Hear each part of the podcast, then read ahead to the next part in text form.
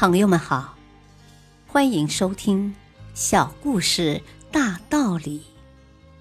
本期分享的小故事是空壳问题。一家大型洗涤用品公司最近有点烦，因为有一名顾客在商场里买到了一块他们生产的空壳香皂。觉得自己合法权益受到侵害的顾客，一怒之下把商场告上了法庭。商场又找到他们公司，原本公司生产的香皂很好卖，但现在销售量却直线下降，要赶快找到解决的办法。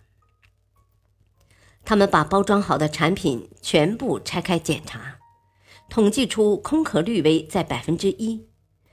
为避免再次发生空壳事件，公司一咬牙，花费了数十万美元购回一台 X 光机，用来透视漏网之鱼，这才成功杜绝了此类事情的发生，为公司挽回了声誉。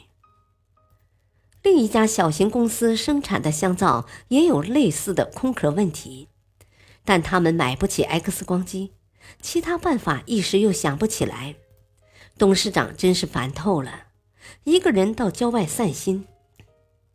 这时一阵风吹来，董事长受到了启发，他马上让人买回一台大功率的电扇，对着成品香皂猛吹，这样没装进肥皂的空壳就被吹出了流水线。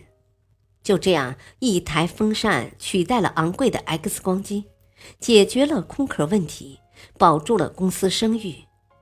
有人称这是飞起来的智慧。